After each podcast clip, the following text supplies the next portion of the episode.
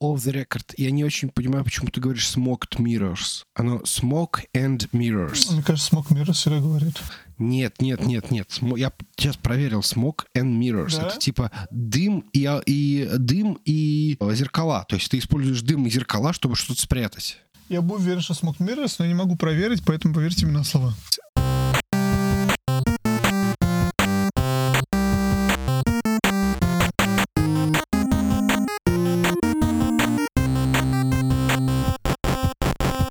Привет, это Вадим и Женя и 54-й выпуск подкаста про игры.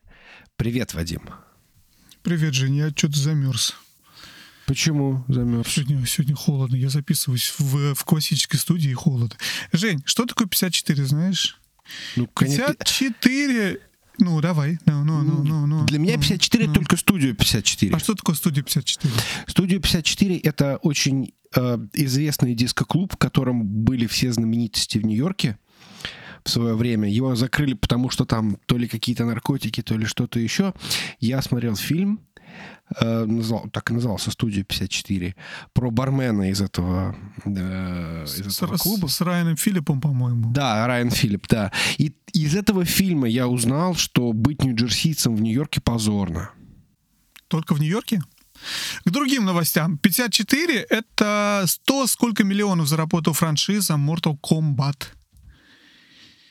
Я узнал об этом из статьи в Википедии, заодно узнав, что God of War заработал 51 миллион, Far Cry 50 миллионов, Witcher 50 миллионов, очень много, да? Red Dead 49.35. Мне интересно смотреть, да, что на самом деле некоторые, некоторые франшизы Civilization 40 миллионов. Вот в голове иногда не очень понятно, кто сколько денег заработал. А вот... А вон оно что. да, Но возвращаясь к Mortal Kombat. Да, да, да, Mortal Kombat. Твое Фильм, отношение, Не, ты- не включили. Да, Чун-Ли. Мы же об этом сегодня будем говорить, да? Да, я очень расстроен. Но я на самом деле считаю, что это вот эта вот, вот эта вот новая этика, cancellation culture, то, что они не включили Чун-Ли в Mortal Kombat, мы, мы должны заканцелить этот фильм. Обязательно, да. Я уже заканцелил его у себя. То есть ты не будешь смотреть на его на HBO Max? Last of Us 24 миллиона заработала серия, а Age of Empires 25. Видимо, как много заработал, я в шоке, вообще 50 миллионов. Это Last of Us два раза. Или Age of Empires два раза. Вот я недооцениваю масштаб Ведьмака в плане денег, сколько он принес. О, вообще, ты что? CDPR. Castlevania 20 миллионов. Ведьмак это 2,5, 2,5 Castlevania по деньгам. Прикинь? Так, хорошо, мы теперь все будем мерить в Ведьмаках.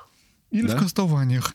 А, Жень, почему сегодня необычный выпуск, ты хотел сказать слушателям? Я не знаю сегодня, почему необычный выпуск, но он необычный тем, что он теперь будет какой-нибудь обычный, потому что я вот пишусь в своей новой студии в такое классическое наше время, то есть все как бы вроде бы как обычно, как наш, как наш этот вот, вот Как мы обычный начинали. выпуск. Вот мы начинали как так, мы вот- начинали. вот в это время, в, в этот день, по вторникам мы писались в 9 вечера, или такое 8 вечера.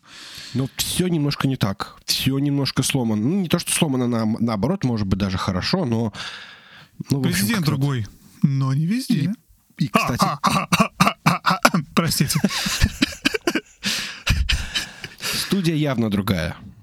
Я сижу, передо мной три монитора, я чувствую себя просто это...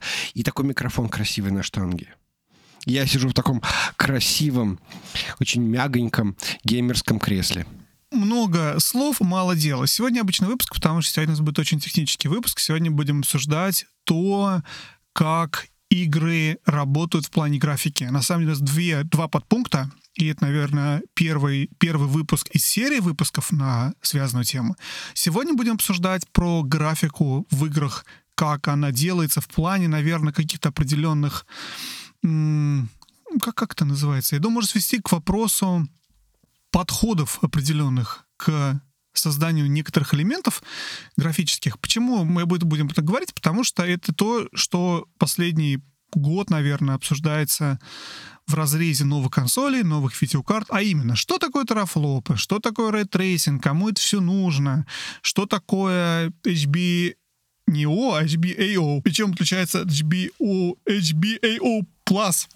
Что такое ambient occlusion и что такое анизотропная фильтрация, и вот эти все вещи, которые, возможно, мы слышали, но всегда стеснялись узнать, что же это такое, вот мы немножко обсудим это, как это все это работает, и, в общем-то, почему надо знать, а может, не надо знать.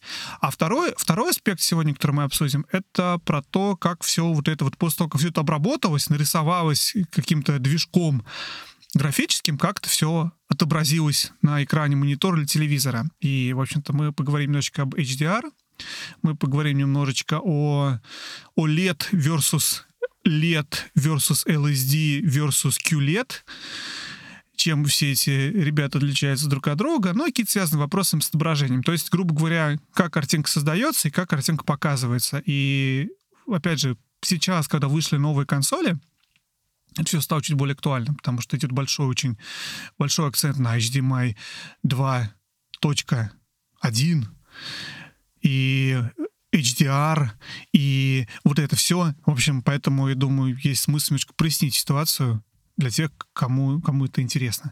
Если вам эта тема не интересна, смело проматывайте на кусочек, который называется «Во что мы играли», потому что, я думаю, там тоже будет интересно. Но я пока не знаю, где он будет во времени. Придется... Я, я вставлю потом. Тыкать, тыкать в, в, в, в этот самый...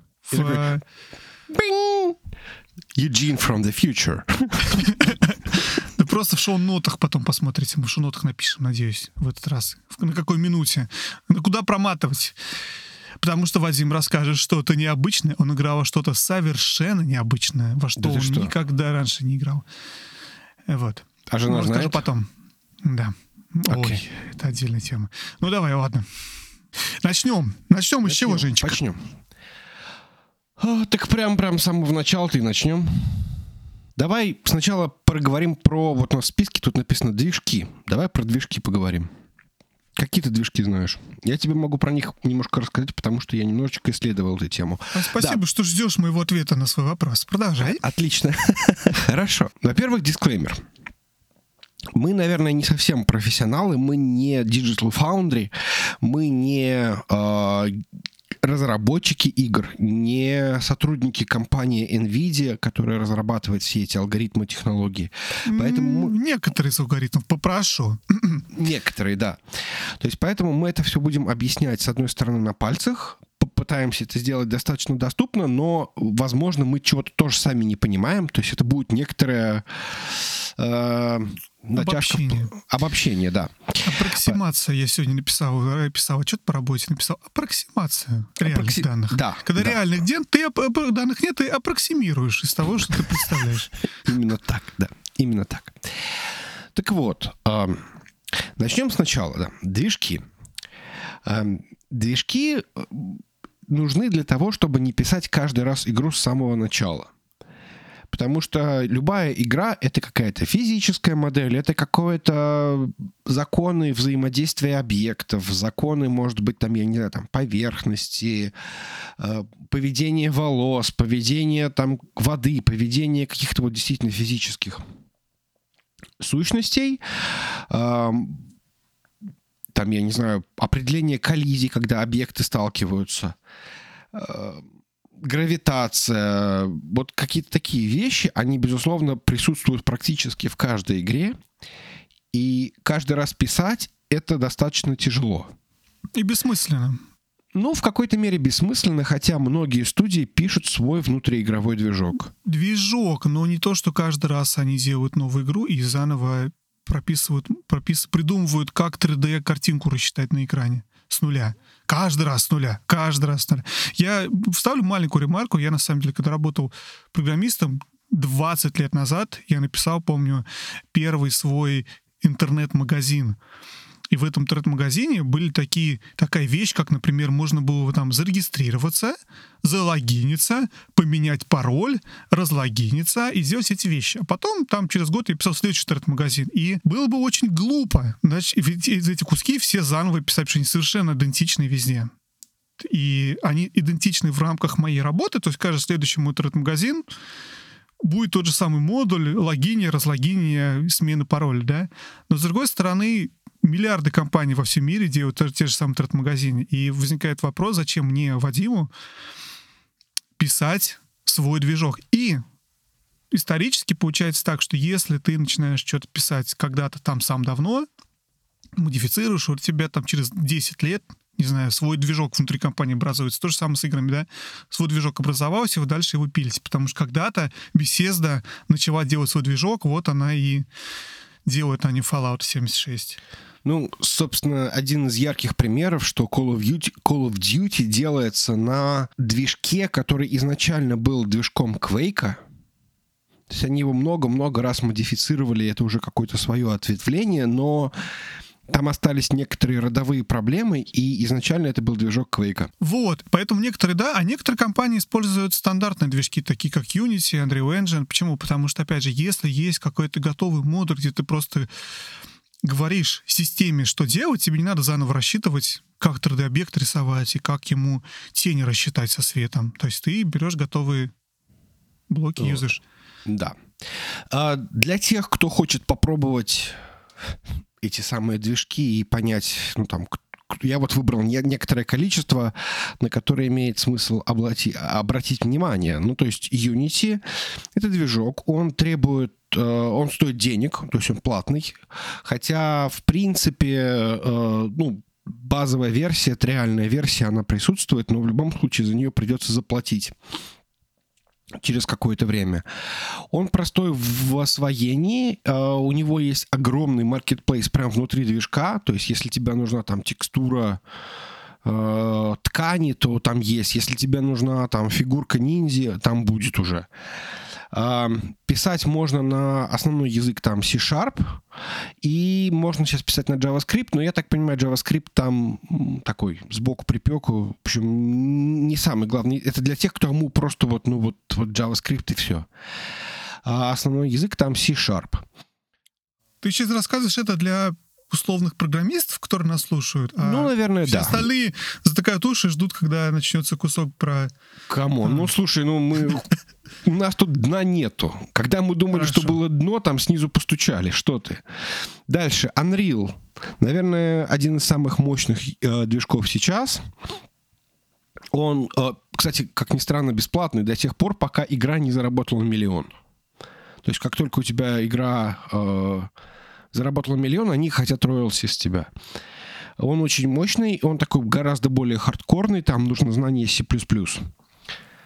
Опять а... же, для, с точки зрения приватизирования, опять же, это, конечно, здорово для тех, кто слушает наш подкаст, чтобы узнать, на каком движке ему игру написать, но в отрыве от этого это вопрос того, что, в принципе, все эти, все эти движки доступны в первую очередь инди-разработчикам, потому что тебе, как инди-разработчику, не надо брать и, опять же, самому продумать 3D-модель, что ты берешь готовый движок, который, опять же, если в случае Unreal бесплатный, и на нем, в общем создаешь что-то, что работает, и смотришь, как это работает, тестируешь, делаешь прототип. То есть это, это огромный-огромный плюс. Движки — это один из важнейших элементов того, почему игровая индустрия разрослась и стала популярна, потому что сделать игру стало легко. Движки ну, общем, и да. цифровая дистрибьюция Steam и Xbox. Но Live, все же я хотел бы еще э, упомянуть да, парочку. Да, конечно. А, то есть для, для относительно простых а, случаев и для 2D, именно для 2D игр, то есть движок, основанный для 2D игр, называется Game Maker. Очень простой, не очень дорогой. Там свой собственный язычочек, и на нем, кстати, очень многие культовые инди-девелоперы делали свои шедевры. Чуть ли даже не Макмиллан, но я не уверен в этом. Есть очень заточенные под, конкретную, под конкретное решение. Например, есть RPG Maker — а, которые делают такие простые японские RPG, то есть и визуальные новеллы. А есть движок Solaris, который делает фактически клоны Link to the Past. Если хочется вообще просто понять, как работает игровой движок, можно, и если вы еще знаете Python, то есть такой модуль, называется Pygame — и там можно посмотреть на базовые понятия, как это все работает. Ну, на таком очень элементарном уровне. Ну, например, что такое флип, да, то есть и почему вот это вот называется э, э, это, это действие переворачивания картинки, например. Вот в, в случае с Pygame это все можно посмотреть на таком очень таком простом и понятном уровне. Я, наверное, закончил про движки. Если вам интересно, я думаю, что вы можете сами покопать я не совсем не специалист, или мы, может быть, кого-нибудь позовем по этому поводу. Ну, опять же, возвращаясь, возвращаясь к вопросу, мы это обсуждаем даже не столь для того, чтобы рассказать программистам, желающим ими стать, куда вам идти, какой движок смотреть, а скорее для того, что вот, вот есть такая вещь, на них делаются игры, это очень ключевая часть game development а современного. Или это готовый движок студии, или это готовый движок, принадлежащий кому-то еще, например, Epic Games. Не к ночи будет упомянуто. Вот, но, окей, обсудили движки. Что еще, какие еще популярные слова в наши дни есть, которые мы все время слышим. Вот расскажи Скажи... мне про терафлопы. Расскажи мне про терафлопы. Что такое терафлопы? Казалось бы, причем здесь движки? Ну как? Вот, но... Движки берут терафлопы мы идем, и мы идем по всем, мы идем по всем вот этим популярным словам. Движки обсудили, что такое в трех словах рассказали. Готовые модули, написал три слова, получился э, персонаж, который что-то двигается и делает. Э, терафлопы. Я могу рассказать. Ну, я думаю, все, кто кому интересно это слово, понимают, что это какой-то некий меритель производительности графической карты или там консоли, графического устройства, которым может сделать графику какую-то компьютерную, да? Трафлоп — это только графика. Это... Вообще трафлоп технически это очень техническое объяснение, но, короче, это, это количество графических вычислительных юнитов, как по-русски правильно, помноженное на мощность этого юнита. То есть, если у тебя там 54 CU, графических компьютер, юнит, и у каждого мощность 800 мегагерц, то, в общем-то, умножаешь одно на другое, получается, сколько у тебя этих условных флопов. Вообще флопы — это количество этих самых Флотинг, operation point, как это правильно расшифровывается? Количество ну, я так понимаю, что это точек. количество операций с плавающей запятой в единицу времени. Ну, короче, это очень техническая вещь. Я думаю, что она особо не так важна. Главное, что надо понимать про трафлопы, это то, что, с одной стороны, это позволяет тебе понять, сколько действительно операций в секунду может сделать графическая карта, неважно, она в консоли или она в компьютере стоит. Но это такой не самый главный показатель, когда мы говорим про производительность железки. Ну, как бы сравнивать один терафлоп и 10 терафлоп можно, да, то есть один там 10 раз быстрее, не значит, что графика будет 10 раз быстрее, но, очевидно, мощнее. Когда мы сравниваем, например, а, PlayStation 5 и Xbox Series X, и там 12 терафлоп против 10.4 или сколько там у PS5, то тут все труднее. То есть, да, там терафлоп разница, а терафлоп это много, условно говоря. Это я не помню, сколько, сколько было PS4 терафлопов. Один с чем-то. То есть это на целую PS4 быстрее, но на деле это, это так не работает, потому что это как, пример пытаюсь придумать какой-то из жизни. Вот у меня есть велосипед, он может ехать быстро. Он может ехать 60 км в час. А есть другой велосипед, который не может ехать, может только 40 км в час. Но упирается все в то, насколько я могу быстро крутить педали. Здесь отчасти так, потому что, во-первых, важно то, насколько игра умеет правильно это все использовать. Важно то, сколько отдается вообще каким-то вещам не связанным с расчетом этой игры, потому что не заканчивается все производитель видеокарты, есть еще процессор, есть еще память оперативная, сколько ее, какая у нее скорость, а, скорость обмена между всеми вот этими вот устройствами в, в компьютере или там в консоли. Поэтому, с одной стороны, терафлоп, да, это вот позволяет вроде бы определить, сколько операций в секунду ты можешь выполнить, но на деле все приводит к тому, что есть куча других параметров, в том числе и умение разработчиков пользоваться этой архитектурой, чтобы грамотно все реализовать. Потому что, например, с той же PS3 и Xbox 360 был очень характерный, когда PS3 была намного мощнее, но толку в этом не было. Игры, игры работали быстрее на Xbox до почти до самого конца, потому что разработчики почти не могли нормально реализовать код на этой PS3, несмотря на всю, на всю эту мощность в цифрах. Вот, как-то так. Я надеюсь, что-то я смог объяснить примерно. Ну, я просто хотел единственное добавить, что терафлопы очень важны, потому что это, по сути, а, некое мерило мощности системы. Потому что вот, например, сейчас особенно это актуально, мы переходим с одной архитектуры на другую, то есть мы переходим с а, архитектуры интеловской, которая 64-битная э, архитектура, да, то есть x86 с интеловской платформы, мы переходим на ARM. И вроде мы там... Это кто? Ну, мне кажется, весь мир переходит, как ни странно. Okay. То есть консоли еще пока не переходят, Apple впереди планеты всей, и, скорее всего, потянутся все остальные чуть попозже. Но тут, опять же, дело не в этом, а как бы а, это два разных как бы процесса, да, два разных процессора, и, условно говоря, количество частота там ARM процессора, она не совсем один в один меряется с э, частотой процессора э, там интеловского. Потому что, э, по сути, для ARM процессора нужно ARM процессору нужно выполнять больше команд, потому что у него там есть базовые какие-то команды, их как бы гораздо меньше, чем э, на x86, поэтому, ну то есть, то есть это, это на самом деле действительно очень сложно, как бы э, сложно сравнивать, поэтому фактически терафлоп это такой вот чисто просто вот вых, выхлоп, сколько вот сколько ты можешь операций с плавающей точкой провести. С другой стороны, вопрос того, насколько нужны тебе операции с плавающей точкой, э, ну, то есть не всегда тебе это надо. Но... Ну, опять же, терафлопы, когда мы говорим про терафлопы, мы все говорим про терафлопы и видеокарты, потому что все-таки процессоры — это немного другая вещь. И процессор, я так понимаю. Ну, мы сейчас уйдем далеко в технику. В, я, наверное, не очень хочу заходить далеко okay. в... Окей, но в процессорах тоже есть терафлопы. Это технологическую как бы... часть. Ну, понятно, да. Но когда мы говорим терафлопы, сколько их в Xbox, сколько их в PlayStation, и сколько их в, в компьютере, мы всегда говорим все-таки про терафлопы видеокарты. Мы не говорим, сколько терафлоп делает i7 970. Мы говорим, сколько терафлопов делает uh, NVIDIA 2080. Правильно? Ну да, да. Вот, просто чтобы ни, никого, никого не смущать, трафлопы это все-таки, когда, опять же, трафлопы вот в том виде, которым используются в игровой индустрии, это всегда мощность видеокарты. Так или иначе. Но ну, да, да. ты, ты прав в вопросе того, что если провести аналогию, вот так скажу, то действительно у тебя может быть разные производительности, ты, я даже не знаю, на какой частоте работают сейчас видеокарты NVIDIA и а, AMD.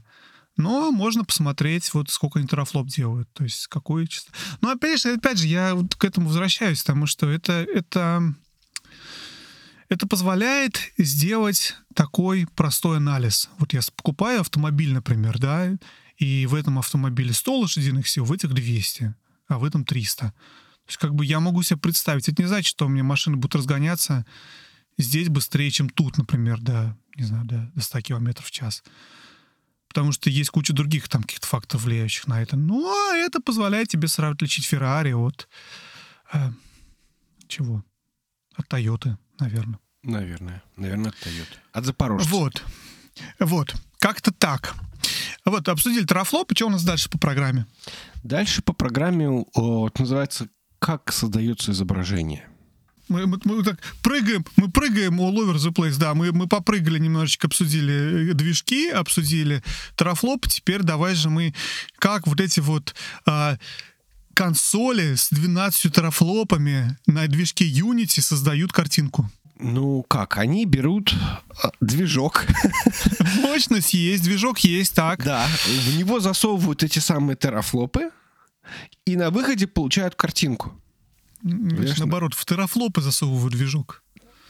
Тераф, да, ты, ты прав. Терафлопы засовывают в движок, и на выходе получается картинка. Так, Потому давай что... пройдем по, по, по buzzword ам, перебиваю тебя. Да. Давай мы начнем с самого, которого я помню еще из, из своей противоречивой молодости, anti-aliasing. Что анти это такое? Вдруг кто-то не знает. Ох. Anti-aliasing. Это для того, чтобы объяснить, что такое anti-aliasing, проще объяснить, что такое aliasing. И добавить к нему анти. Алиасинг — это, условно говоря, когда у тебя есть некая прямая линия в игре, и когда эта линия под некоторым углом, мы видим такую лесенку. А почему так происходит? Так происходит, потому что, в принципе, э, игра состоит из каких-то простых, простых относительно геометрических объектов. И эти геометрические объекты э, превращаются в плоскую картинку, и э, нам нужно каким-то образом, для того, чтобы это смотрелось хорошо, нам нужно каким-то образом границы этих самых геометрических объектов как-то с друг другом смешивать. И вот это, этот процесс как раз и называется антиалиасингом. Я, кстати, для себя сделал вывод, пока готовюсь к этому выпуску, что, в принципе, все, что мы обсуждаем, все вот эти вещи, это все определенный читинг. Определенный, даже не, я сейчас объясню, про что я говорю. Когда ты особо глубоко не смотришь на вот эти все вещи, не делаешь игры, не разбираешься в, в, в внутрянке все это, все, все это процесса, то может сложиться впечатление, что, грубо говоря, у тебя вот этот компьютер или консоль, она у тебя вот эти 3D-объекты все обрабатывает и как-то там круто показывает это все. На самом деле там а, smoked mirrors, то, что называется по-английски, это волшебство фокусника куда ни плюнь, от, от screen space reflection до антильясинга, до э, ambient occlusion, до всего-всего-всего, это все обман. Потому что в реальности у тебя современные видеокарты, ни сейчас, ни 10 лет назад, ни 20 лет назад, несмотря на то, что уровень графики менялся, не могут в реальном времени с быстрой частотой рассчитать то, что они показывают. Поэтому используется очень много различного обмана. Потому что в теории ты мог бы вот этот провод вдали у тебя, да, то есть игра вдали какой-то провод, который ты видишь лессинга. Почему ты видишь лессинга? Потому что видеокарта ленится она не хочет тратить свои ресурсы, чтобы реально просчитать, как этот провод вдали правильно разложился бы, условно говоря, на пиксели. Поэтому там немножечко что-то смазывается. Тут смажем. Немножечко вот... заблюрим. Тут сложный вопрос, насколько... Потому что, мне кажется, видеокарта как раз делает наоборот честно. То есть она пытается понять, вот этот вот пиксель видно, вот этот пиксель не видно. Ну, я тебе говорю, она ленится, она очень просто считает. Поэтому у тебя лестница получается, да? Ну, в общем, наверное, да. Она усредняет до того, чего больше. Если в пикселе 50% провод попадает, то мы его нарисуем. Если не попадает, не нарисуем. Расскажи про технологии антиальясинга. Что там есть? MSA, FXA, я никогда не понимаю, да. что это значит. Давай так, сразу введем два понятия, потому что это важно. Есть так называемый пострендер и есть рендер-алгоритмы. Рендер-алгоритм — это алгоритмы, которые происходят во время э, рендеринга. То есть рендеринг — это превращение вот этих трехмерных, трехмерных объектов в плоскую картинку, которую мы видим на экране. То есть пострендер — это... Э, действие, которое происходит после того, как эту картинку превратили, то есть сама видеокарта вы, выполнила вычисление, мы можем, точнее, вот вы, выполнила вычисление вот этих вот трехмерных объектов. И после этого мы можем на нее наложить какие-то эффекты. То есть, если вы когда-нибудь пользовались фотошопом или каким-нибудь редактором, пусть даже, там, я не знаю, инстаграмовским, то есть вы можете наложить какие-то фильтры, да, то есть там сделать все там э, голубым и зеленым, например. Вот примерно то же самое может сделать, можно сделать также с картинкой в игре. И вот, например, э, такой самый базовый алгоритм называется э, FSAA, FSAA, Fast Approximate Anti-Aliasing. Это такой, это пострендер алгоритм, и он обрабатывает всю картинку и сглаживает лесенки. То есть он просто находит вот все, что похоже на э, на, на какие-то резкие контрасты, да, то есть, ну, мы предполагаем, да, что вот если у нас есть там какая-то граница, там небо и крыша, условно говоря, вот это какой-то резкий контраст. Вот он находит такие э, резкие переходы, их просто замыливает.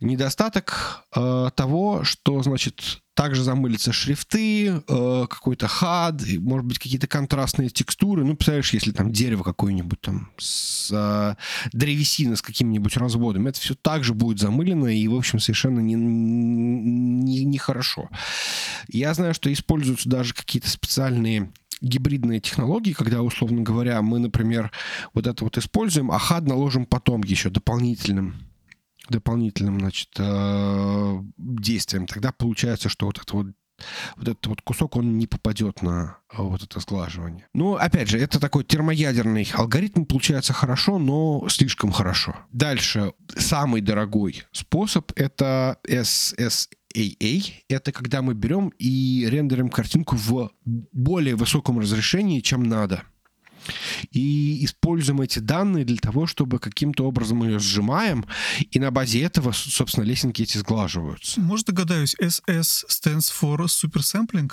Supersampling, anti-aliasing, да. я догадался, молодец. Дальше, multisampling, э, anti-aliasing. Это, условно говоря, когда делаются дополнительные рендеры, то есть можно их делать не только там выше, можно делать их просто там э, лишние, например. То есть делается просто несколько рендеров вместо одного. Есть алгоритм TAA, это time что-то, time, uh, time end, uh, или я не помню, что такое TAA. Ну, в общем, короче, смысл в том, что мы используем предыдущий кадр для того, чтобы получить информацию и тоже эти самые лесенки сгладить. То есть мы сглаживаем текущий кадр на базе предыдущего кадра. Видимо, это работа только если движение есть, да? Это, видимо, статики. Ну, в общем, да. Ну, ну, кстати, может быть, и в статике тоже, наверное, как раз хорошо. Мне кажется, наоборот, на более динамических э, это тяжело, наверное, потому что у тебя Просто недостаточно... если у тебя статический фон, я не понимаю, у тебя предыдущий кадр такой же, как и этот, как ты ему рисуешь. Да, наверное. да, согласен. Наверное. наверное. Не знаю. Я думаю, там все тут сложнее работает. Ну, окей, окей, окей. Вот. Ну и есть сейчас новый алгоритм, называется он DLSS. Это то, что происходит уже начиная с 20 серии NVIDIA и кто там у AMD, не знаю. Но, в общем, это технология, которая шла вместе с картами, которые поддерживали рейтрейсинг. Кстати, у, у AMD его нету, если я не ошибаюсь, да? То есть тут смысл в том, что это именно технология NVIDIA, которая позволяет использовать машинное обучение, чтобы, наоборот, как бы это все сгладить. То есть я так понимаю, что DLSS не только для этого еще, но в частности он занимается еще тем, что сглаживает э, эти самые лесенки. На самом деле, мне кажется, это одна из самых дорогущих операций, этот, аля, этот убирание антиалиасинга.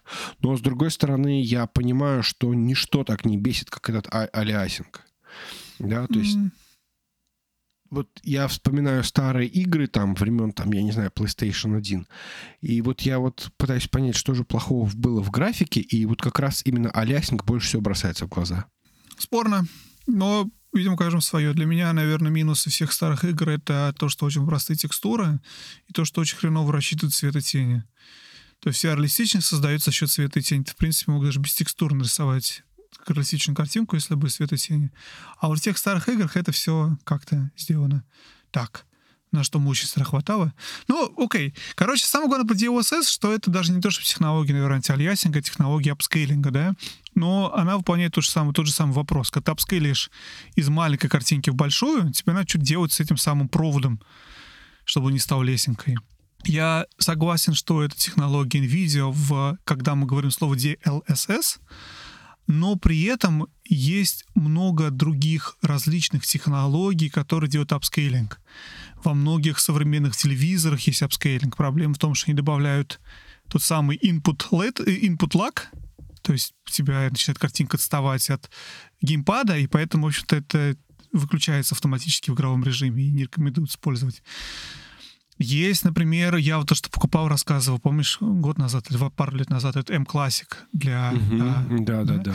И та же самая фигня, то есть тоже себе они там сколько-то обработали машинного обучения, сколько они продумали какой-то тоже суперсэмплинг, какой-то умный апскейлинг. В принципе, у тебя... Не суперсэмплинг, сори, апскейлинг, да? То есть вот, но NVIDIA делает то, вот этот вот бренд DLSS, когда мы говорим про термин, то это вот именно, именно NVIDIA технология, которая действительно используется в новых видеокартах у них, и я думаю, у нее довольно большое будущее. Я смотрел обзор того э, Linux из, из Linux Tech Tips, такой известный канадский ютубер, смотрел э, делал обзор э, NVIDIA Shield. Это NVIDIA приставка, которая позволяет uh-huh. на Android TV смотреть кино и играть в игры и много чего там делать. Я рассказывал, что я пытался устроиться к ним, да? Я рассказывал наверняка. Да, Было очень да, интересно. Да, да, рассказывал. Я, я, я все еще, все еще переживаю за это, понимаешь, у меня это незакрытый гештальт. Я должен был над шелдом работать, но не срослось. Вот, ну неважно, короче. А он, изучил, он, он смотрел на видеошел, в котором это появилось давным-давно и хвалил даже не для игр, а просто для любых видео, для любых старых видео, YouTube-видео, которые не 4К. То есть действительно очень хорошая работа делает NVIDIA по поводу преобразования картинки в 4К из того, что ты ее ей даешь. Я считаю, в принципе, действительно, это за технология будущее. В мире, в котором мало кто видит вообще разницу между 1080 и 4К, делать не просто апскейлом, а делать это умным апскейлом, это the way to go. Вот что я считаю. Вот. Фу. Хорошо, логично. Я расскажу, наверное, давай про анизотропную фильтра- фи- фильтрацию, если ты не против. Совершенно нет, давай. Еще один термин из, э, из всей, из вот этих всех настроек. Ты в, в игру заходишь в компьютер, думаешь, что тебе на что выставить? Если, конечно, не играешь на консоль, ты это ничего не выставляешь. А вот на компьютер заходишь, там вот 2 миллиарда. Какой у тебя антиальясинг, антинатропная фильтрация. Что такое фильтрация? Короче, я пытаюсь объяснить максимально просто эту концепцию, идею. Опять же, видеокарта ленится. Когда ты смотришь на, на какую-то текстуру, которая у тебя предположим, для простоты скажу, лежит на полу, то есть, например, те- текстура из булыжников, ты вот в, в город пришел в игре, а там из булыжников тебя в- в- вымощена э, дорога, там, не знаю, э, площадь, да, то у тебя, чем дальше от тебя эта картинка, тем надо в видеокарте сплющивать больше этот объект, и возникает та же самая проблема, что с антиальясингом, на самом деле, даже обратная проблема. Это того, как у тебя вот это то, что на текстуре выглядит как булыжник, а находится в 100 метрах от тебя, надо показать в виде двух пикселей. И как правильно вот это все аппроксимировать и понять, какой цвет, так, чтобы это выглядело реалистично. Без фильтрации все, что находится чуть дальше тебя, выглядит очень мыльно. Чем дальше, тем мыльнее. Выглядит не, не очень реалистично. Почему? Потому что видеокарта ленится. Она по-простому вычисляет а, как что показать. Если у тебя там, ну, кстати, не думаю, что телес не сработает, но неважно. В общем, она также вычисляет очень просто. Фильтрация позволяет э, сделать немножко по-другому. Она у тебя там сэмплирует какие-то вот эти вот, вот куски и рассчитывает их отдельно, и потом показывает отдельно уже вот эти два пикселя. То есть не то, что тебе раскладывается и аппроксимированно считается. У тебя на разных расстояниях от тебя считается по, условно говоря, ну не по отдельным алгоритмам, а счит- считается отдельно друг от друга. И потом вся эта картинка склеивается так, что это выглядит все более реалистично. Я не уверен, что смог нормально объяснить, но, в общем, фильтрация — это вот это вот, это фильтрация текстур. У тебя текстуры, которые вблизи тебя используют текстуры, говоря, одного разрешения, а которые вдали используются заранее сгенерированного меньшего разрешения. И у тебя не динамически система рассчитывает и аппроксимирует, какой пиксель ей показать, а того, что используется текстуру меньшего разрешения, она это делает, грубо говоря, лучше. Как-то так. Вот, есть всякие типы фильтрации, трилинейные, билинейные, все эти старые. И Фильтрация, там разница между билинейной, это что там 4 пикселя берутся, и между ними аппроксимируется, какой цвет получится. Трилинейные там больше, сколько-то анизотропно, вообще как там все это считать динамически, что где куда. Вот. И т- 2x, 16x, это опять же сколько, по-моему, какая область берется для суммирования. Чем больше, чем больше у тебя область, тем более реалистичная картинка. Считается анизотропная фильтрация один из самых менее затратных процедур. И поэтому рекомендуется всегда ее ставить на большой процент, на 16, например, если можно. Вот сразу нашим ПК-геймерам подсказка, если они не знали раньше. Не бойтесь, выкручивайте изотропную фильтрацию в максимум. Там разница минимальная в FPS потерянных. Хорошо, хорошо. Буду знать. Буду выкручивать всегда ее. Выкрути. Ты пока выкрутишь, расскажу, что такое ambient occlusion. Я вообще не знаю, как в наш список попало, но почему-то раз попало, придется объяснить, что это такое. Короче, как я уже сказал, видеокарта ленится. Она экономит ресурсы. Она, если бы она все считала, то она бы даже один FPS в секунду не, не могла бы, один, ни один фрейм в секунду не могла бы произвести. В, в идеальном мире где была бы видеокарта на 20 миллионов, тысяч, сотен, 100-500 э, терафлоп, то все считалось бы в реальном времени. И свет тоже считался бы в реальном времени.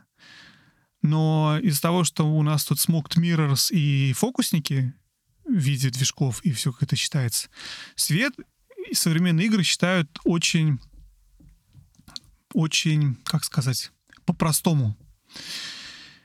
Они то есть, грубо говоря, есть источник света, и он светит на все, и там, куда рассчитывается, короче, называется правильно а, ambient illumination. То есть есть некий global illumination, это когда у тебя действительно рассчитывается каждый объект, сколько туда попадает свет от источника, да, и какого цвета он должен быть, и там каждый у тебя пиксель, грубо рассчитывается по пиксельно.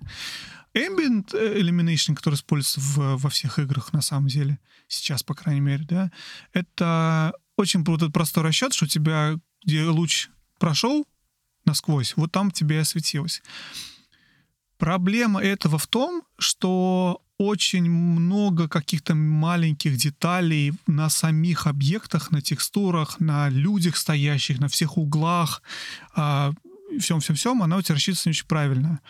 У тебя картинка с этим, с этим вот uh, ambient illumination, она выглядит очень плоской и нереалистичной. Для того, чтобы поправить, используется ambient occlusion, суть которого в том, что, опять же, видеокарта читерит, и рассчитывает, и смотрит, ага, тут у нас, тут у нас вот э, закругляется, поэтому мы вот здесь вот чуть цвет прибавим, а тут у нас вот так закругляется, поэтому здесь много тени добавим. Это не реальный расчет, это подкраска сверху. Грубо говоря, мы немножечко обманываем. И за счет этого у нас все выглядит, ну, более-менее реалистично. Потому что, в принципе, ты можешь довольно хорошо обмануть игрока, так что все будет выглядеть, что вот так вот и должно быть. Вот. Эм, есть всякие разные методики. Есть э, SSAO, есть HBAO, есть еще кто-то, я уже HBAO+. Короче, грубо говоря, SS в данном случае означает Евгений, догадайся. Сэмплинг. Нет, другой SS. Screen Space. Screen Space, окей, okay, да, ха-ха. Вот, суть в чем? Суть в том, что, грубо говоря, у тебя тоже рассчитывается. Это, это короче, ССО появился первый раз в Кразисе в первом. Вот этом вот знаменитом. И, в общем-то, он и был одной из причин, почему все потормаживало. Потому что они пытались правильно рассчитать а, то, как на углах всех объектов рисовать правильно тени свет. И идея в том, что, опять же, тоже обман. Идея обман, он аппроксимирует ближайшие пиксели вокруг того пикселя, для которого он рассчитывает, чтобы понять, должен ли, то есть должен ли свет здесь быть светлее или темнее. И это все равно очень тяжелая процедура с точки зрения видеокарты, но, опять же, это, это все еще не настоящий расчет того, как лучи должны были бы отражаться. HBAO означает Horizont-based ambient occlusion. То есть он идет чуть дальше, он больше пикселей берет и еще более точно рассчитывает, еще более, а, более, более такой э, тяжелый. И HBAO Plus, если я правильно помню, это какой-то оптимизированный HBAO, то есть вроде как должен лучше работать. То есть там лучше картинка получается. И я вот сейчас не скажу, насколько это ухудшает или улучшает производительность железки. Но вот это такой самый передовой сейчас, по-моему, HBO Plus. Опять же, то есть это, этот параметр в настройках игры означает то, как будут рассчитываться тени на объектах. Это, в принципе, очень тяжело. Если смотреть реально, вот две картинки поставить, не всегда это хорошо даже заметно. Но в процессе игры одна картинка выглядит более реалистично, чем другая. Вот, вот и все. Чуть более. Потому что это все, опять же, обман. Фу, Жень, я передохну, и, и а ты А я пока расскажу про объемный свет или volumetric light. Это такой эффект, который позволяет делать... Вообще, как бы, очень странно, да? Свет — это как бы либо частица, либо волна. А тут еще какой-то объем. Ну, в общем, да, это эффект, который позволяет делать такое объемное освещение, например, ну, я не знаю, там, лучи из облаков, то, что называется луч бога, Ray, да, или там, я не знаю, туман, или, может быть, какое-то локальное задымление. А, это появилось достаточно давно, и в старых играх просто ставили такой билборд, текстурку, там какого-нибудь огня или там, я не знаю, там дыма, просто, просто ставили как вот как билборд такой. Если быстренько смотреть на него, ну, то есть оно ввело себя буквально как те самые мобы, э, монстры мертвые в Думе, они всегда к вам лежали ногами. Так и, в общем, этот самый дым бы тоже бы постоянно поворачивался к вам. А знаешь, почему же не перебью тебя? Потому что видеокарта ленится по-настоящему все это рассчитать. Ну, на, начнем с того, что в, в Думе это вообще была не видеокарта. Окей, окей, окей. Вот. не, ну там, конечно, участвовала видеокарта, но это она участвовала немножко не для этого. А, потом придумали рисовать э, геометрическую просто фигуру. Ну, например, если нужен был именно вот такой луч света, в темном царстве. Например, в каком-нибудь Марио 64. Ну, просто рисовали просто объемный такой вот конус из, из окна. То есть к окну просто приторачивали такую вот э, фигню из полупрозрачной э, текстурки желтенькая, и получалось, как будто бы оттуда солнышко светит. Самое забавное, что это, несмотря на то, что не очень реалистично выглядит, достаточно грубовато. Этот метод поскольку он такой относительно дешевый, продолжает использоваться сейчас. Но в основном для того, чтобы показать вот эти вот какие-то, может быть, лучи на удалении. Там, где-нибудь там лес впереди, и вот там вот эти вот лучи просто реально сделаны такими вот э, объектами. Потом, значит, а, пришла какая-то хитрая трассировка света от локального источника. То есть это вот такой вот э, Рэй Марчинг, это такое как бы фактически обратное Shadow Maps, мы по этому немножко попозже поговорим, да, и получалось очень дорого. И в некоторых играх, например, в ремастере Metro 2033 пришлось убрать этот эффект, потому что он был слишком затратный. И э, еще это мог использоваться только один источник света. То есть, и вот сейчас уже современный метод, его первый раз применили в одной из моих нелюбимейших игр Black Flag, Assassin's Creed Black Flag. Это такая полупрозрачная текстура, ну там, предположим, текстура дыма, такая текстура, которая рисует дым. И она э, размножается несколько раз с убывающим разрешением. И это позволяет как бы источники, использовать все источники освещения каким-то образом, накладывать на это дело, и рассчитывать эти самые освещения, и вот таким образом делать объемный, объемный свет, дым, э, вот тот самый Smoke and Mirrors. Mirrors. Про Mirrors мы потом поговорим, а вот, вот это вот как делается Smoke. Лирическая пауза. Ты помнишь фильм «Аватар», Жень? Ну, в какой-то мере, да. Вот он вышел в 2008 году, то есть это уже, в принципе, не наши дни, наверное, даже близко, но в любом случае, я сейчас погуглю, пока ты рассказывал, про то, как рендерился «Аватар». «Аватар» рендерила студия, в которой находилось 4000 серверов HP-шных с очным общим, не знаю почему, 40 тысяч процессоров, но неважно. 4000 серверов обрабатывали «Аватар», и один кадр, один фрейм рендерился несколько часов.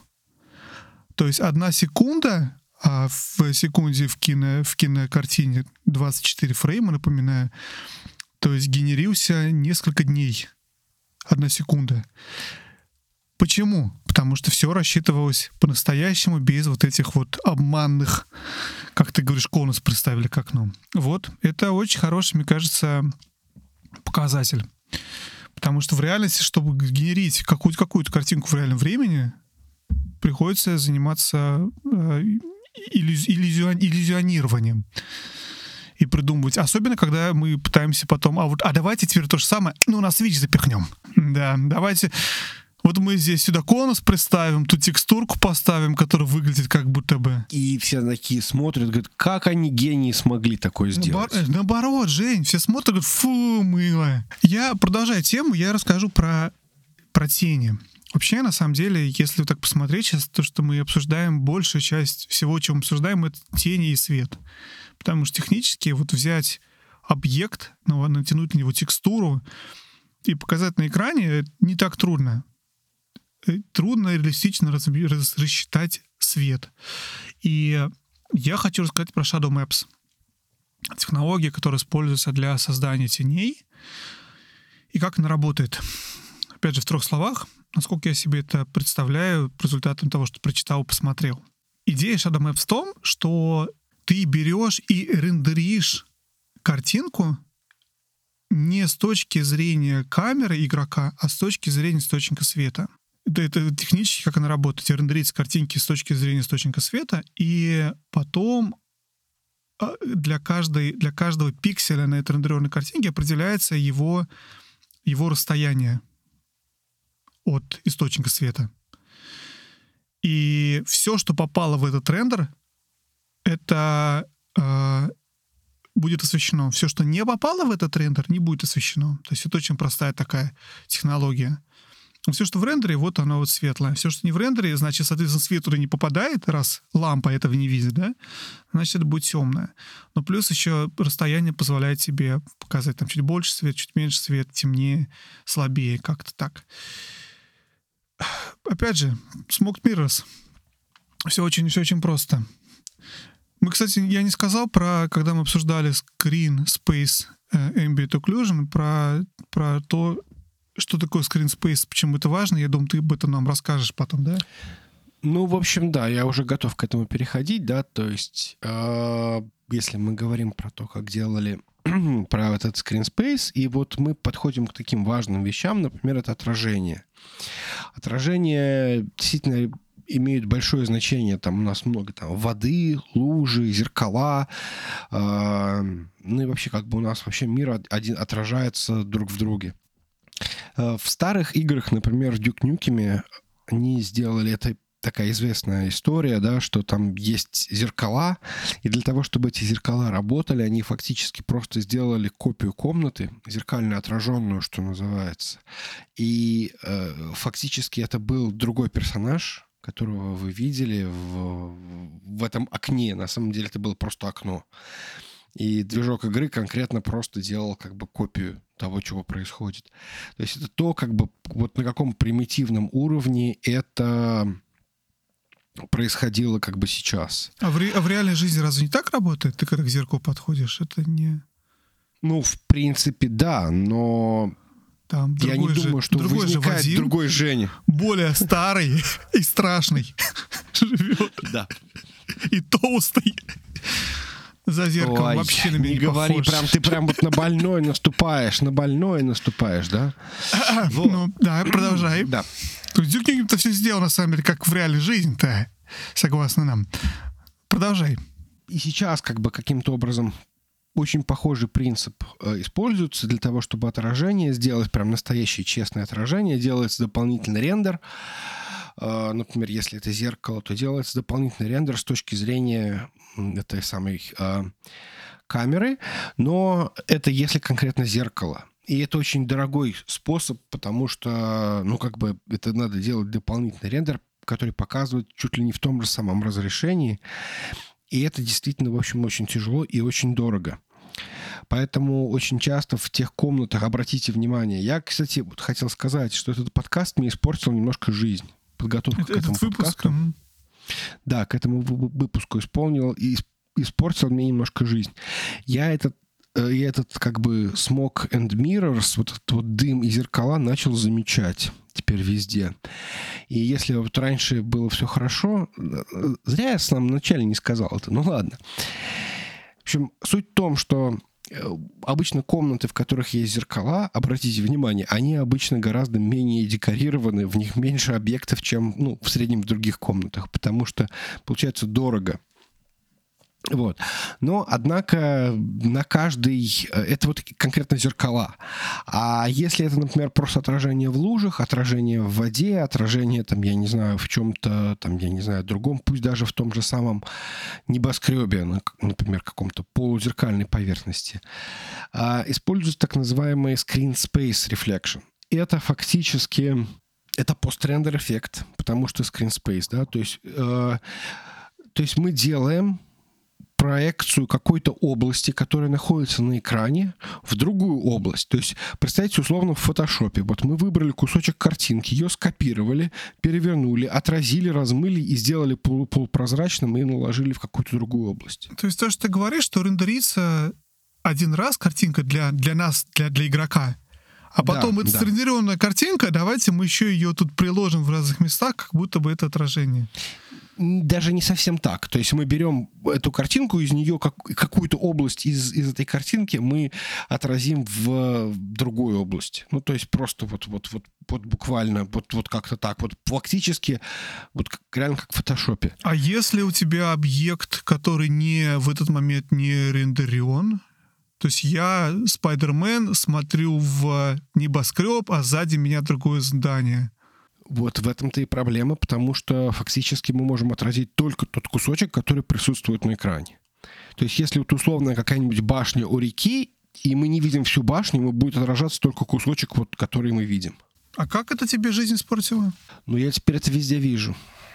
Я вижу, как меняются отражения. Э, там, я не знаю, я играл в Вальгалу, я проезжал по реке, я видел, как оно нереалистично меняется. Я, там он садился, точнее, забирался на эту точку обзора, и вот вокруг него крутилась камера, и я видел, как хреново в реке отражается все это дело, как оно вот так вот плавает.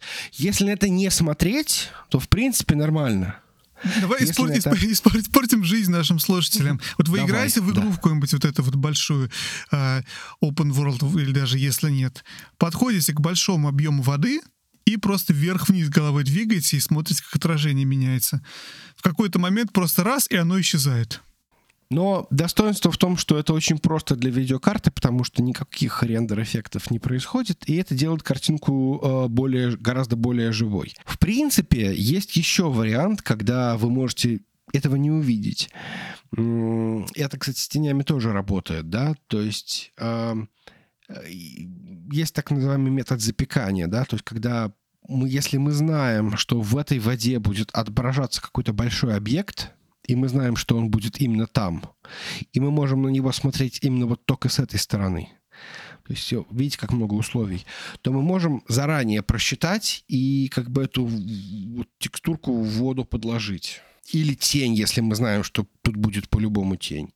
То есть вот эти вот вещи, то есть на самом деле отражение тени, они очень похожи. Ну, потому что это всего лишь навсего просто вопрос а, соотношения количества света. То есть все эти вещи можно в некоторых случаях, в некоторых случаях заранее просчитать для каких-то относительно статических объектов.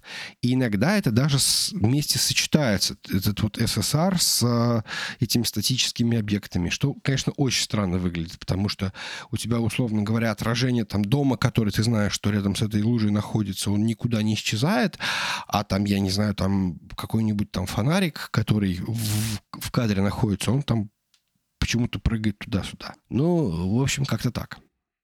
Есть ли альтернатива этому, Евгений? Ну, безусловно, есть альтернатива. Дорогая? И мы... Сколько стоит? Очень дорогая. Очень дорогая. Начинается с 20 серии NVIDIA и какой-то там серии AMD. И технология вот тот самый... Э, священный грааль рендеринга под названием Ray Tracing. Наконец-то мы дожили до рейтрейсинга. Да, рейтрейсинг. Но вообще, в принципе, все очень просто. То есть это алгоритм, который, отсутствует, который фактически просто отслеживает путь луча света от камеры до источника освещения. То есть как-то вот даже так. Это вот на самом... Ну, мы бы могли представлять, что мы просто отслеживаем, как от источника света идет э, там лучи. Но это получается вообще бестолково и дорого, поэтому отслеживается наоборот, отслеживается от, э, от камеры. То есть что ты видишь, и э, оно там как-то там отражается. При этом используются учетах, как бы учитываются характеристики объектов и поверхности, от которых отражается. То есть это прям вот самый, что ни на есть, честный обсчет освещения. Ну, то есть это ближе к аватару. Ну, это вообще прям аватар. То есть это прям, честно считаю, ну, единственное, конечно, то есть количество лучей в реальной жизни, оно просто не, не подчиняется каким-то там, я не знаю, рациональным числам, да, то есть которые мы можем представить. То есть здесь как бы, ну, некоторое считанное количество.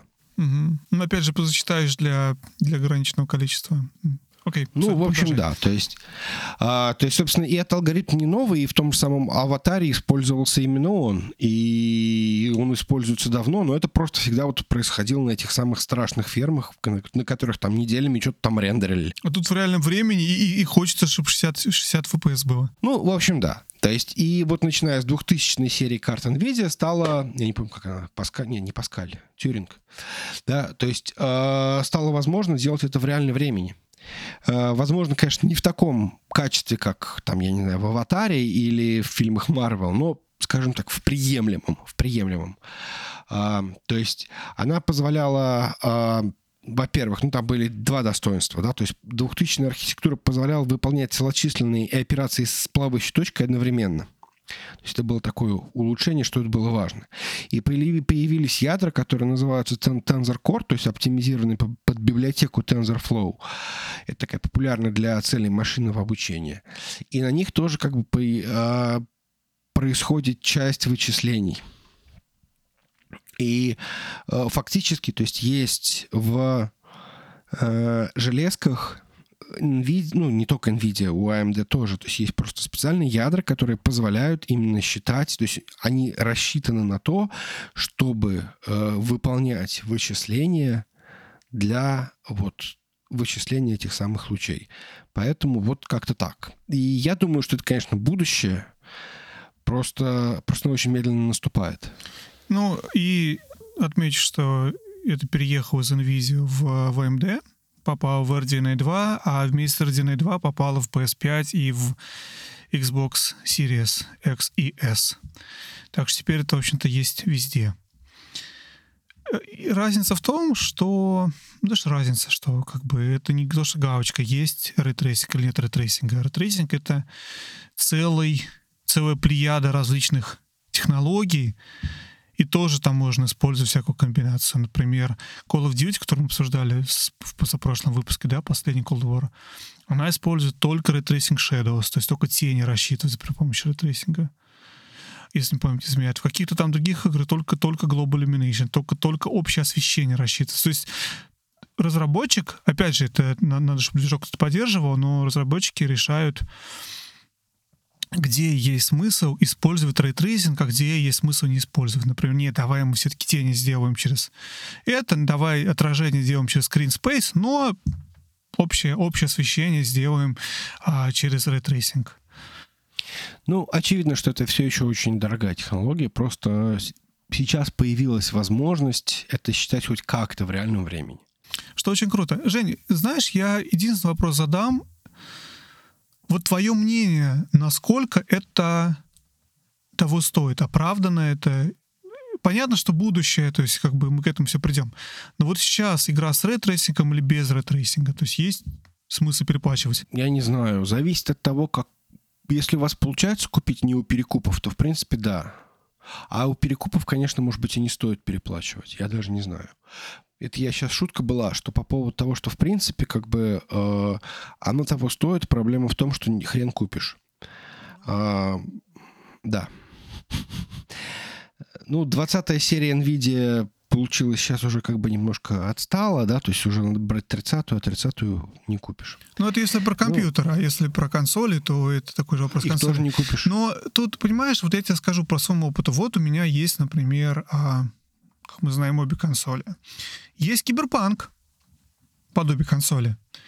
Есть киберпанк под Stadia. Ни там, ни там, ни там у меня не будет рейтрейсинга. Стоит ли мне ждать, когда выйдет киберпанк с рейтрейсингом? Или не стоит, понимаешь? То есть это даже не обязательно вопрос, могу я купить или не могу. У меня есть, есть возможность в игру поиграть, но рейтрейсинга в ней не будет. Возможно, я соглашусь с некоторыми э, теоретиками, которые рассказывают, что это в принципе не важно, и это, в общем, никому ничего не интересно, и в общем, играли они с этим Screen Space Reflections и даже не знали, что это Screen Space Reflections, все было хорошо, все работало. А тут что-то пришли и начали придумывать. Я соглашусь, это действительно точка зрения имеет э, место быть.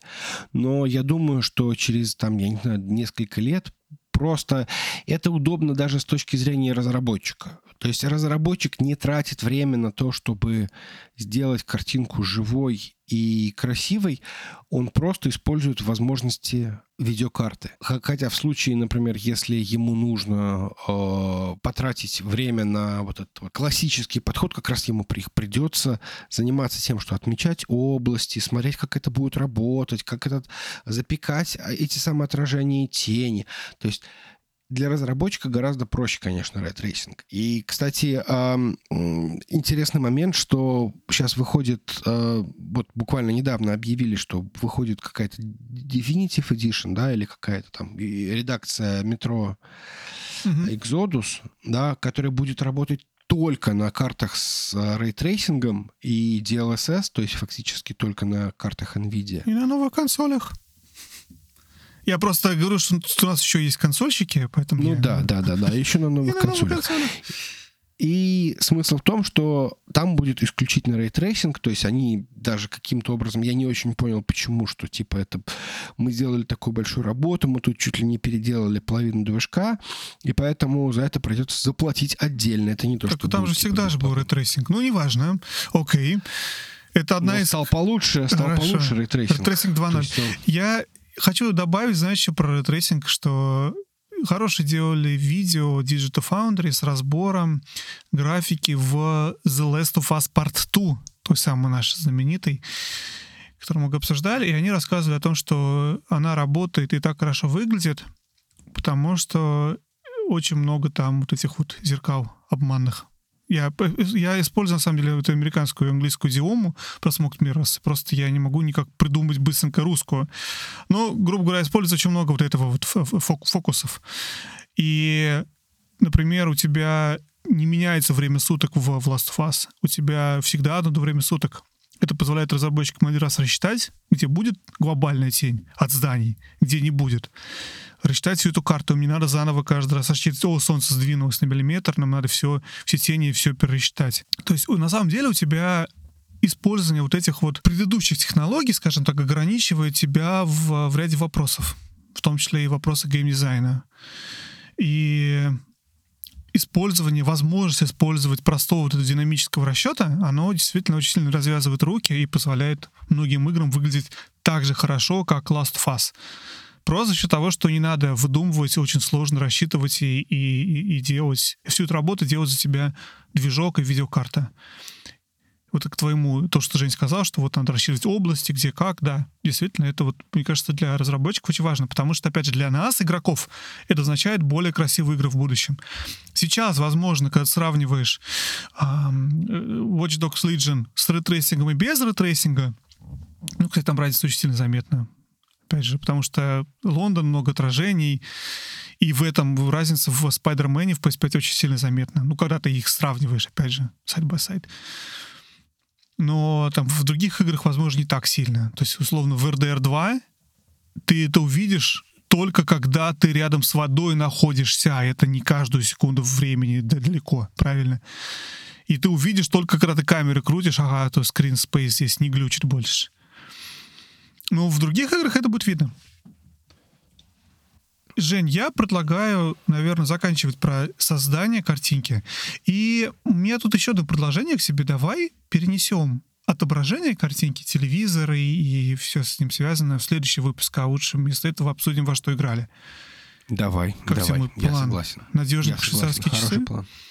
Я извиняюсь, во-первых, перед всеми, кому я пообещал в начале выпуска. Сейчас я расскажу вам про OLED. Придется подождать еще две недельки. Это раз. Два. Выпуск про то, как работает HDR, мы планируем, Женя, с самого первого выпуска. Уже 54 выпуска мы планируем. Ну, еще один подождем. Мы хотели серию, мы сделаем серию. Нам еще звук, нам еще input latency обсуждать. В общем, все это HDMI 2.1. Вот как раз в следующем выпуске обсудим. А сегодня давай обсудим, во что играли. Женя, во что ты играл? Во-первых, я закончил Resident Evil 7. Я думал, скажешь Вальгалу. Нет, нет, нет. Вальгалу я, наверное, надо признаться себе уже, надо признаться слушателям, что я, наверное, ее все-таки дропнул. М, Сколько прошел процентов, как ты думаешь? Я думаю, прошел где-то половину, может быть, чуть больше. Но это было уже 50 часов. То есть это реально было уже больше 50 часов. Это очень долгая игра, которая которая очень хорошая. Но мне стало немножко скучно. В какой-то момент времени мне стало прям вот скучно-скучно. С точки, скучно с точки зрения геймплея. Сори, я не буду тебе рассказать про R7, но просто очень любопытно. Стало ну, скучно да, как? наверное, с точки зрения геймплея, потому что, в принципе, не, ну, сюжет может быть и ничего, и он так развивается достаточно динамично, но как бы ты застреваешь в том, что ты делаешь одно и то же. А, а, сет- а сеттинг, квесты, то есть... Ну вот, понимаешь, как бы сеттинга и квестов на 50 часов хватило. То есть я не чувствую, что я... Ну, окей, хорошо, квесты еще вот, они интересные, но они... э, Его... Нет, мне реально, конечно, очень хотелось бы досмотреть. То есть мне бы очень хотелось досмотреть сюжет. Проблема только в том, что для того, чтобы досматривать этот самый сюжет, в это дело еще нужно играть. Еще 50 часов. А, еще 50 часов, да. И меня это немножко смутило. У нас тут есть товарищ, да, то есть который сколько там, 120 с чем-то часов. а, а, ну, ну, что-то как-то, в общем, очень тяжело. И при этом утверждает, что катарсиса в конце не было. Слушай, а если сравнить с Assassin's Creed Odyssey? Качин! А, ну вот мне в нее нравится больше играть, чем в Assassin's Creed Odyssey. Там меньше гринда и более внятные квесты, которые, которых не так много. За счет этого, наверное, если бы я вот продолжал бы... Если бы я, как, скажем так, можно было оставить только одну, а вторая бы просто бы исчезла, то я бы, конечно, безусловно, оставил Вальгалу. И, естественно, если бы у меня было бесконечное количество времени, то я бы, я бы безусловно, ее прошел. Но, к сожалению, меня почему-то потянуло на что-то другое. И, и, и, и, и Seven, сори. Да. да, ну я про него в прошлый раз говорил уже, да, то есть это отличный Resident Evil, это... Я тебе его очень рекомендую, кстати. Я знаю, ты в него начинал играть. В... Нет, я не начинал, я играл только в демку в VR. VR, да. Я ну, просмотрел общем... очень много его обзоров, извини, а, и поэтому не стал играть, потому что обзоры все, в принципе, говорили одно и то же, и на основании того, что я посмотрел обзор, я такой, м-м, ну ок. Подожди, а что они говорили одно и то же? Что, что, что плохо, что плохо? Что вот это вот, как Бречер Family, главное. Baker. Baker Family. Вот Baker. она интересна, все остальное скорее so-so-ish. Очень странно, потому что, ну, как бы там после Baker Family, в общем, там не так много. Ну, в общем, ладно. Я э, хочу сказать, что у него есть вот достоинство того же самого второго Resident Evil, то есть она относительно короткая. В ней есть вот эти вот уровни, не уровни с пазлами, backtracking ом и вот... Эм, а, да, сори, перебивайте, Женя. Я и второй э, очень ругали пазлы, что пазлы слишком мало и слишком простые. Ну, они простые, да, я согласен, в них каких-то там совсем сложных нету, их не то чтобы много, но окей, э, мне кажется, игру очень многие хвалили, потому что была совершенно провальная там пятая, э, mm-hmm. пятая, шестая часть. Mm-hmm. Если пятая это был просто вот условно говоря рескин четвертого Resident Evil, который прям хит-хит. А, а пятый вообще, в смысле, а шестой стал вообще каким-то экшоном. И поэтому как бы возврат к корням, возврат к такому первому, второму э, Resident Evil, это воспринимался хорошо. Я вылезал ее практически всю, то есть у меня было желание пойти купить DLC. Но я обошелся только одним бесплатным, который там в комплекте шел, который немножко рассказывает Потому что там был один неотвеченный вопрос, куда делся вот конкретный персонаж, и вот в этом DLC рассказывают, куда же он делся и что же там произошло. Причем DLC чуть ли не понравилось больше самой игры.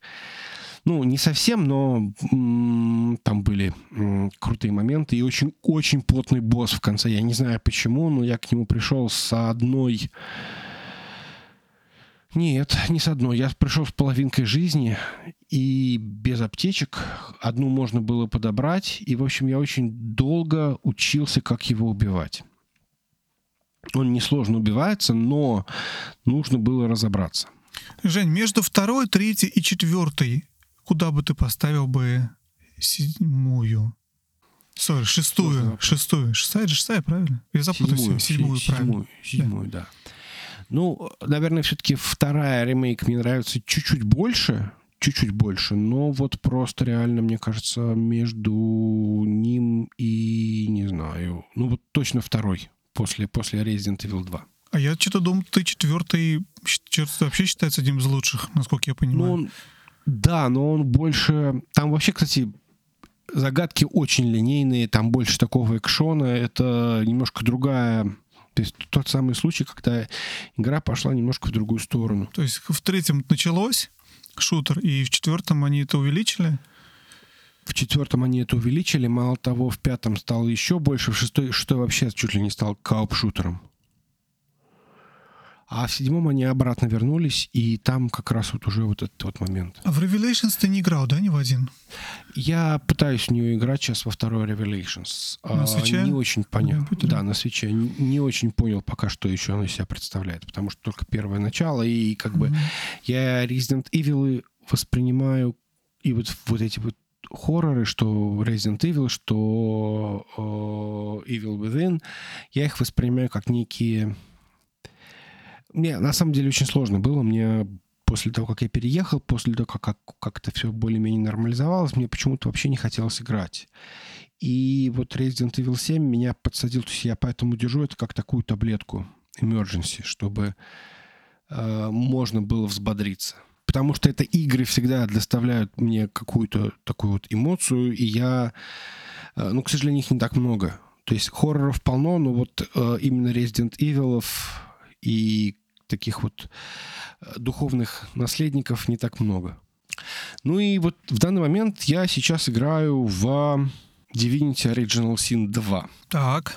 Все-таки я дозрел до этой игры. Поначалу я очень сильно плевался, потому что мне показалось, что все очень хаотично и все очень сложно в том плане, что ну, у меня реально очень много претензий вот в этом плане к началу игры, потому что тебя погружают вот просто буквально как вот котенка бросают в воду, да, то есть со словами, дальше ты либо плыви, либо там что там, тони, да, то есть ты не понимаешь, что происходит в этом мире, там тебя сыпят какими-то терминами, и ты не очень знаком с этим, с этой вселенной. Может быть, ты с ней мог познакомиться из других частей серии, где тебе рассказывают, что там, кто там и куда вообще коней запрягать.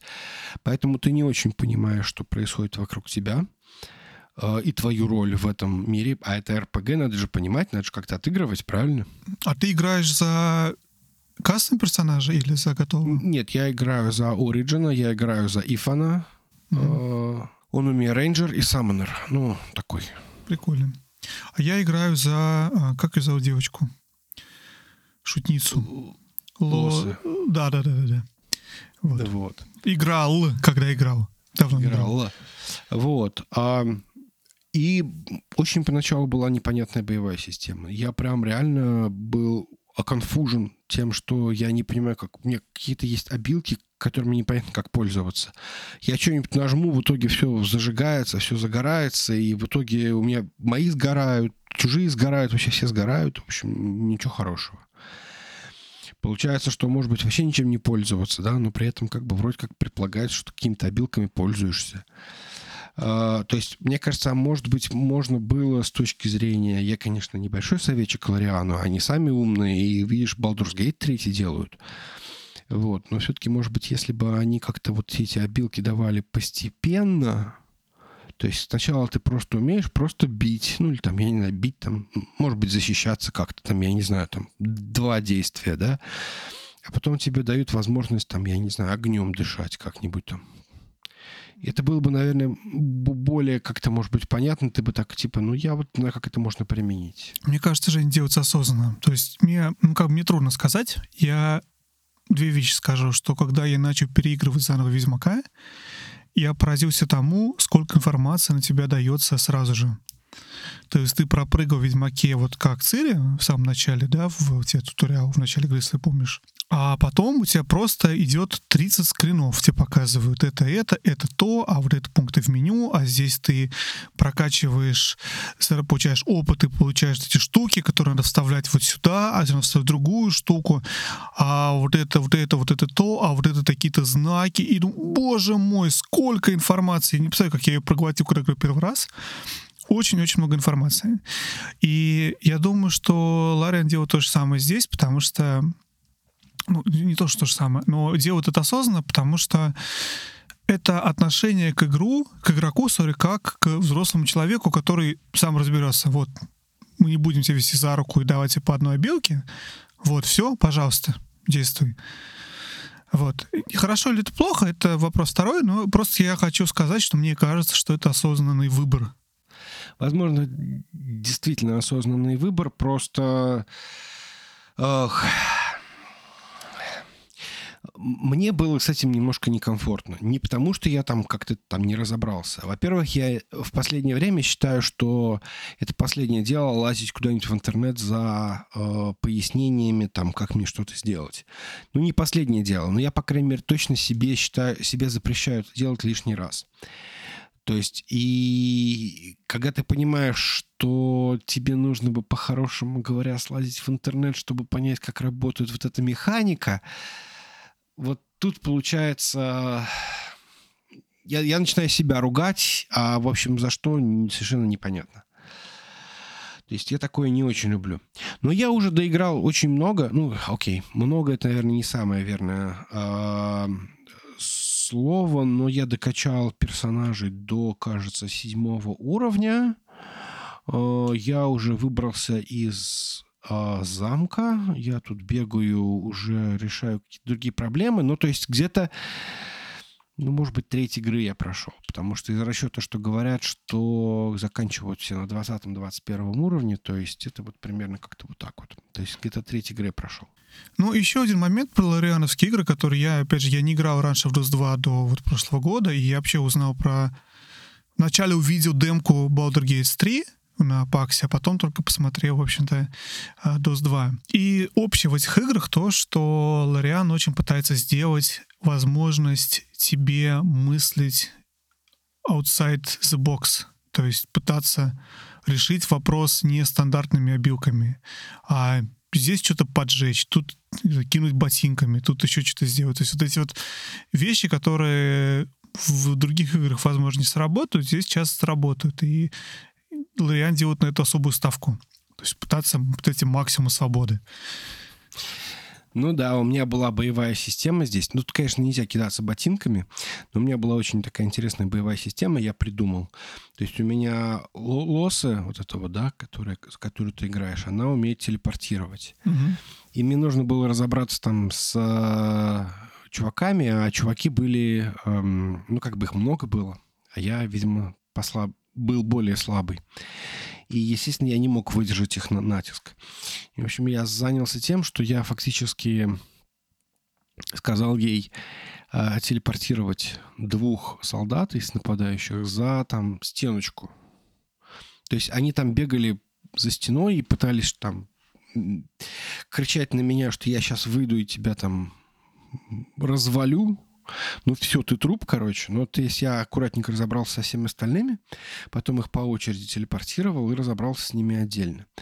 Получилось, с одной стороны, вроде как, типа, ты сломал игру, с другой стороны, получилось, в общем, достаточно весело. Чувствуешь себя, блин, креативно придумал. Вот правда, мне кажется, что это огромная часть. Это то, что, опять же, есть в Хитмане и в, и в Гусе, в Untitled. И здесь. Это попытка дать тебе возможность играть в игру и проходить и решать задачи за пределами простых механик в виде попадания мечом там или арбалетом или еще что-то. То есть как-то вот по-другому решать, именно креативно. То есть мне кажется, это, опять же, вот это точно осознанная какая-то вещь, которую Лорен делает. Даже когда это выглядит как поломка игры. Как-то так. Ну да. Так, а во что играл ты? Ой, я сейчас подготовлюсь и расскажу тебе. Ты не поверишь. Мы записали, мы записали выпуск с Настей две недели назад и два дня. Это было воскресенье. Я, по-моему, поиграл потом немножечко в а, своего джедая. Лег, не, не уверен, честно, не помню, правда, что я делал в воскресенье. Проснулся утро в понедельник, не выспанный, потому что спал мало часов, и решил, что я больше не буду играть. Никогда? Ну, в ближайшее время. Я решил просто взять паузу и не играть. А потом я подумал, подумал, решил, что я не только не буду играть, я и не буду потреблять никакой игровой контент. Никаких новостей, твиттеров, видео, вообще ничего полностью. То есть я удалил все, что мог, где мог. И давай сразу скажу, я, в принципе, план выполнил, который у меня был. То есть я ничего не играл, ничего не читал, ничего не знаю. Единственное, что я сделал, это я смотрел директ, потому что просочилось ко мне, что будет директ. Пару новостей как-то попали ко мне через Твиттер. Типа я знаю, что там что-то Blizzard делает. Я вот писал тебе про это Metro Exodus. Ну, в общем-то, и я смотрю чат наш игровой. Но на этом мои знания о том, что произошло в игровом мире за две недели, закончились. Я тебе сейчас расскажу самое главное. Давай. Э, во-первых, пообещали, что Blizzard сказал, что будет ремастер, ремейк Diablo 2, и он будет на свече. Не один? Слу... Ого, на свече, круто. Так. Да, ну на свече тоже. Угу. А почему не один? Ну, в смысле, не первого Диабло, а второго Диабло. Ну, то есть, типа, все же любят второй Диабло. Я, правда, не знаю, я не играл. Точнее, играл, но очень прям, не знаю, 30 минут а, в свое время. А, вторая новость, которая очень интересная. Days Gone выходит на PC. О, боже мой. Ты рад? За, за тебя за моего с друга с компьютером. Хорошо, так. Ну, слушай, у меня есть Days Gone. Мне зачем? Мне все хорошо. Я его уже на одной консоли, не, консоли не прошел. Зачем мне на двух? Да, я его не пройду еще на... Э, не, ну почему? Я, я... Вот это одна из тех игр, в которых я реально хочу доиграть. Я хочу в нее я хочу ее допройти на платину, потому что я не довыполню ровно одну ачивку, потому что ее пересдали под PS5 60 FPS, все дела, и, в общем-то, хочется потыкать немножечко. Из, именно из-за того, что 60 FPS. Так расскажи мне, пожалуйста, то есть фактически ты не играл ни во что? Я ни во что не играл, я не играл ни в, даже в телефоне ни во что не играл, ни Switch, ни Stadia, ничего. И долго ты этот целебат собираешься держать? Сейчас мы придем к этому. Вначале было ли мне тяжело, спросишь меня ты. Я тебе скажу, что первые дни было очень тяжело, реально. Вот, вот я курить бросал, я помню, сколько-то лет назад. Первые дни это, это жесть вообще. То есть ты, у тебя мозг привык. При этом ты знаешь, что дело? Дело не в том, что ты хочешь играть, потому что ты же не играешь везде. Ты везде не работаешь, какие дела делаешь. И даже играешь ты не каждый вечер. Но раньше я каждый раз думал, потому что, ой, блин, а вот вечером я поиграю. А тут я каждый раз думаю, а вечером я не поиграю. И как-то это вот почему-то вот очень оказалось заметно, потому что я читаю ребенку книгу, а там ведьма летит над полями, и думаю, какие в Майнкрафте классные поля. Как жалко, что я не смогу в Майнкрафт поиграть сегодня вечером. То есть это первые дни была, как называется, токсины выходят из организма, детоксикация, да? Детокс, да, детокс такой-то. Э, вот. А, ну, именно говорю, потому что мозг привык. Но самое главное, это потому что я потреблял еще очень-очень много контента видео и не видео игрового. Потому что играть ты можешь какое-то конкретное время выделенное. Да, я играл, рассказываю, 5 часов в неделю, очень мало, в принципе, играю, потому что мало времени под это. А вот смотреть что-то краем глаза, слушать подкасты, читать новости, это по 80 раз в день, по несколько часов, куда больше, чем игры. Это был самый большой такой детокс. И, и последние дни, вот, вот реально, вот последние пару дней тяжеловато. Я планировал, что я не буду играть, ну, если это все делать, не буду две недели. То есть как раз между нашими выпусками, вот я дождался выпуска, теперь, наверное, могу играть. Последние дни было тяжело, потому что уже, ну уже, ну уже вот, ну уже вот, ну уже вот, вот скоро уже, вот скоро я поиграю во что. А во что я буду играть? Хм. Понимаешь, то есть... Вот. Resident Evil 7. Так вот, а давай прям пару слов быстро скажу, зачем я это делал. Потому что ну, понятно, что просто интересно было посмотреть, как это. Не то, что мне игры надоели, мне мало на них было так времени, но Вообще у меня реальности вот этот игры, игровой контент занимает, вот, занимали 95% времени свободного, которое у меня есть. То есть реально, есть свободное время, ты или играешь, или читаешь, или смотришь, или слушаешь. То есть я чистю снег на улице, не знаю, я слушаю, слушаю подкаст про игры или YouTube ролик про игры или что-то такое. Я никогда не выбираю вечером, посмотрю-ка я сериал сегодня. У меня свободный час, посмотрю-ка я «Мандалориан» какой-нибудь. Не, я есть свободный час, ты выбираешь игру, играешь. И это, с одной стороны, здорово, с другой стороны, у тебя становится ограниченный выбор развлечений, и у тебя есть какие-то вещи, которые ты хотел бы сделать, посмотреть сериал, прочитать книгу, настроить домашний сервер, но у тебя никогда на это нет времени, потому что это уже воспринимается как как а, отбирание усл... времени. Да, да. А тут идея была такая, что я перекрою как плотину, понимаешь, на реке. А вода же куда-то она будет деваться, и она у меня рас, разойдется по, по маленьким ручейкам. Во-первых, у меня будет время делать все эти дела, посмотреть все сериалы, которые я хотел, но мне не было времени. А во-вторых, мой мозг будет пытаться найти какие-то другие развлечения. Что получилось? Вечером вместо игр я сводил подкаст и работал. Потому что, короче, оказалось, что, понимаешь, вот есть самые важные задачи. Надо свести подкаст. Там я на дорожку чистил долго всякими этими самыми программами, чтобы шумы удалить. Я очень много времени это убил. и работаешь. То есть ты, ты блин, ну, конечно, работы так много, много работы, вот, и надо все-таки доделать немножечко. Еще посижу до часу ночи, немножко пододелаю. Хотя не то, чтобы это было прям так обязательно. Вот понимаешь, первый, куда мой мозг вылился, он нашел приоритетные задачи и начал их как бы делать. И это большой минус, потому что я рассчитываю, что я буду тут сейчас книги читать, понимаешь, а в реальности я просто все это потратил на, на сведение подкаста и работы. Вот. Но при этом там я, например, еще поспал несколько дней. То есть, когда ты не пытаешься поиграть в три игры перед сном, одну на консоли, вторую потом в туалете перед сном, а потом еще и на свече в кровати, ты пока не, не должен спать два ночи ложиться, можешь и в 12 лечь разок и уснуть, потому что делать нечего в кровати. Ты лег, свеча нет, а пользоваться телефоном я не умею для, для развлечений. Ну, хорошо. То есть ты чувствуешь себя а, детоксированным? А, я, дайте, да, да, да расскажу дальше. Это еще не конец истории. Подожди, мы придем к этому. Смотри, короче, самое на самом деле крутое э, оказалось не перестать играть, самое крутое оказалось перестать потреблять контент для меня, потому что вот это была действительно большая вещь, потому что очень много, очень много контента пришлось заменить у меня в, в постоянном а, ребенка я укладываю, я ничего не слушаю, на улице что-то делаю, ничего не, не слушаю, в машине еду, я в машине всегда ездил, я всегда слушаю какие-то игровые новости или какие-то игровые передачи или что-то такое. И, во-первых, я начал слушать музыку. Понимаешь, для меня это было прям открытие, потому что я давно не слушаю музыку вот так вот, потому что жалко времени, надо что-то игровое слушать. Я а, посмотрел два сериала. Я посмотрел «WandaVision», и я посмотрел, наконец, «Mandalorian», тот самый, про который я говорил.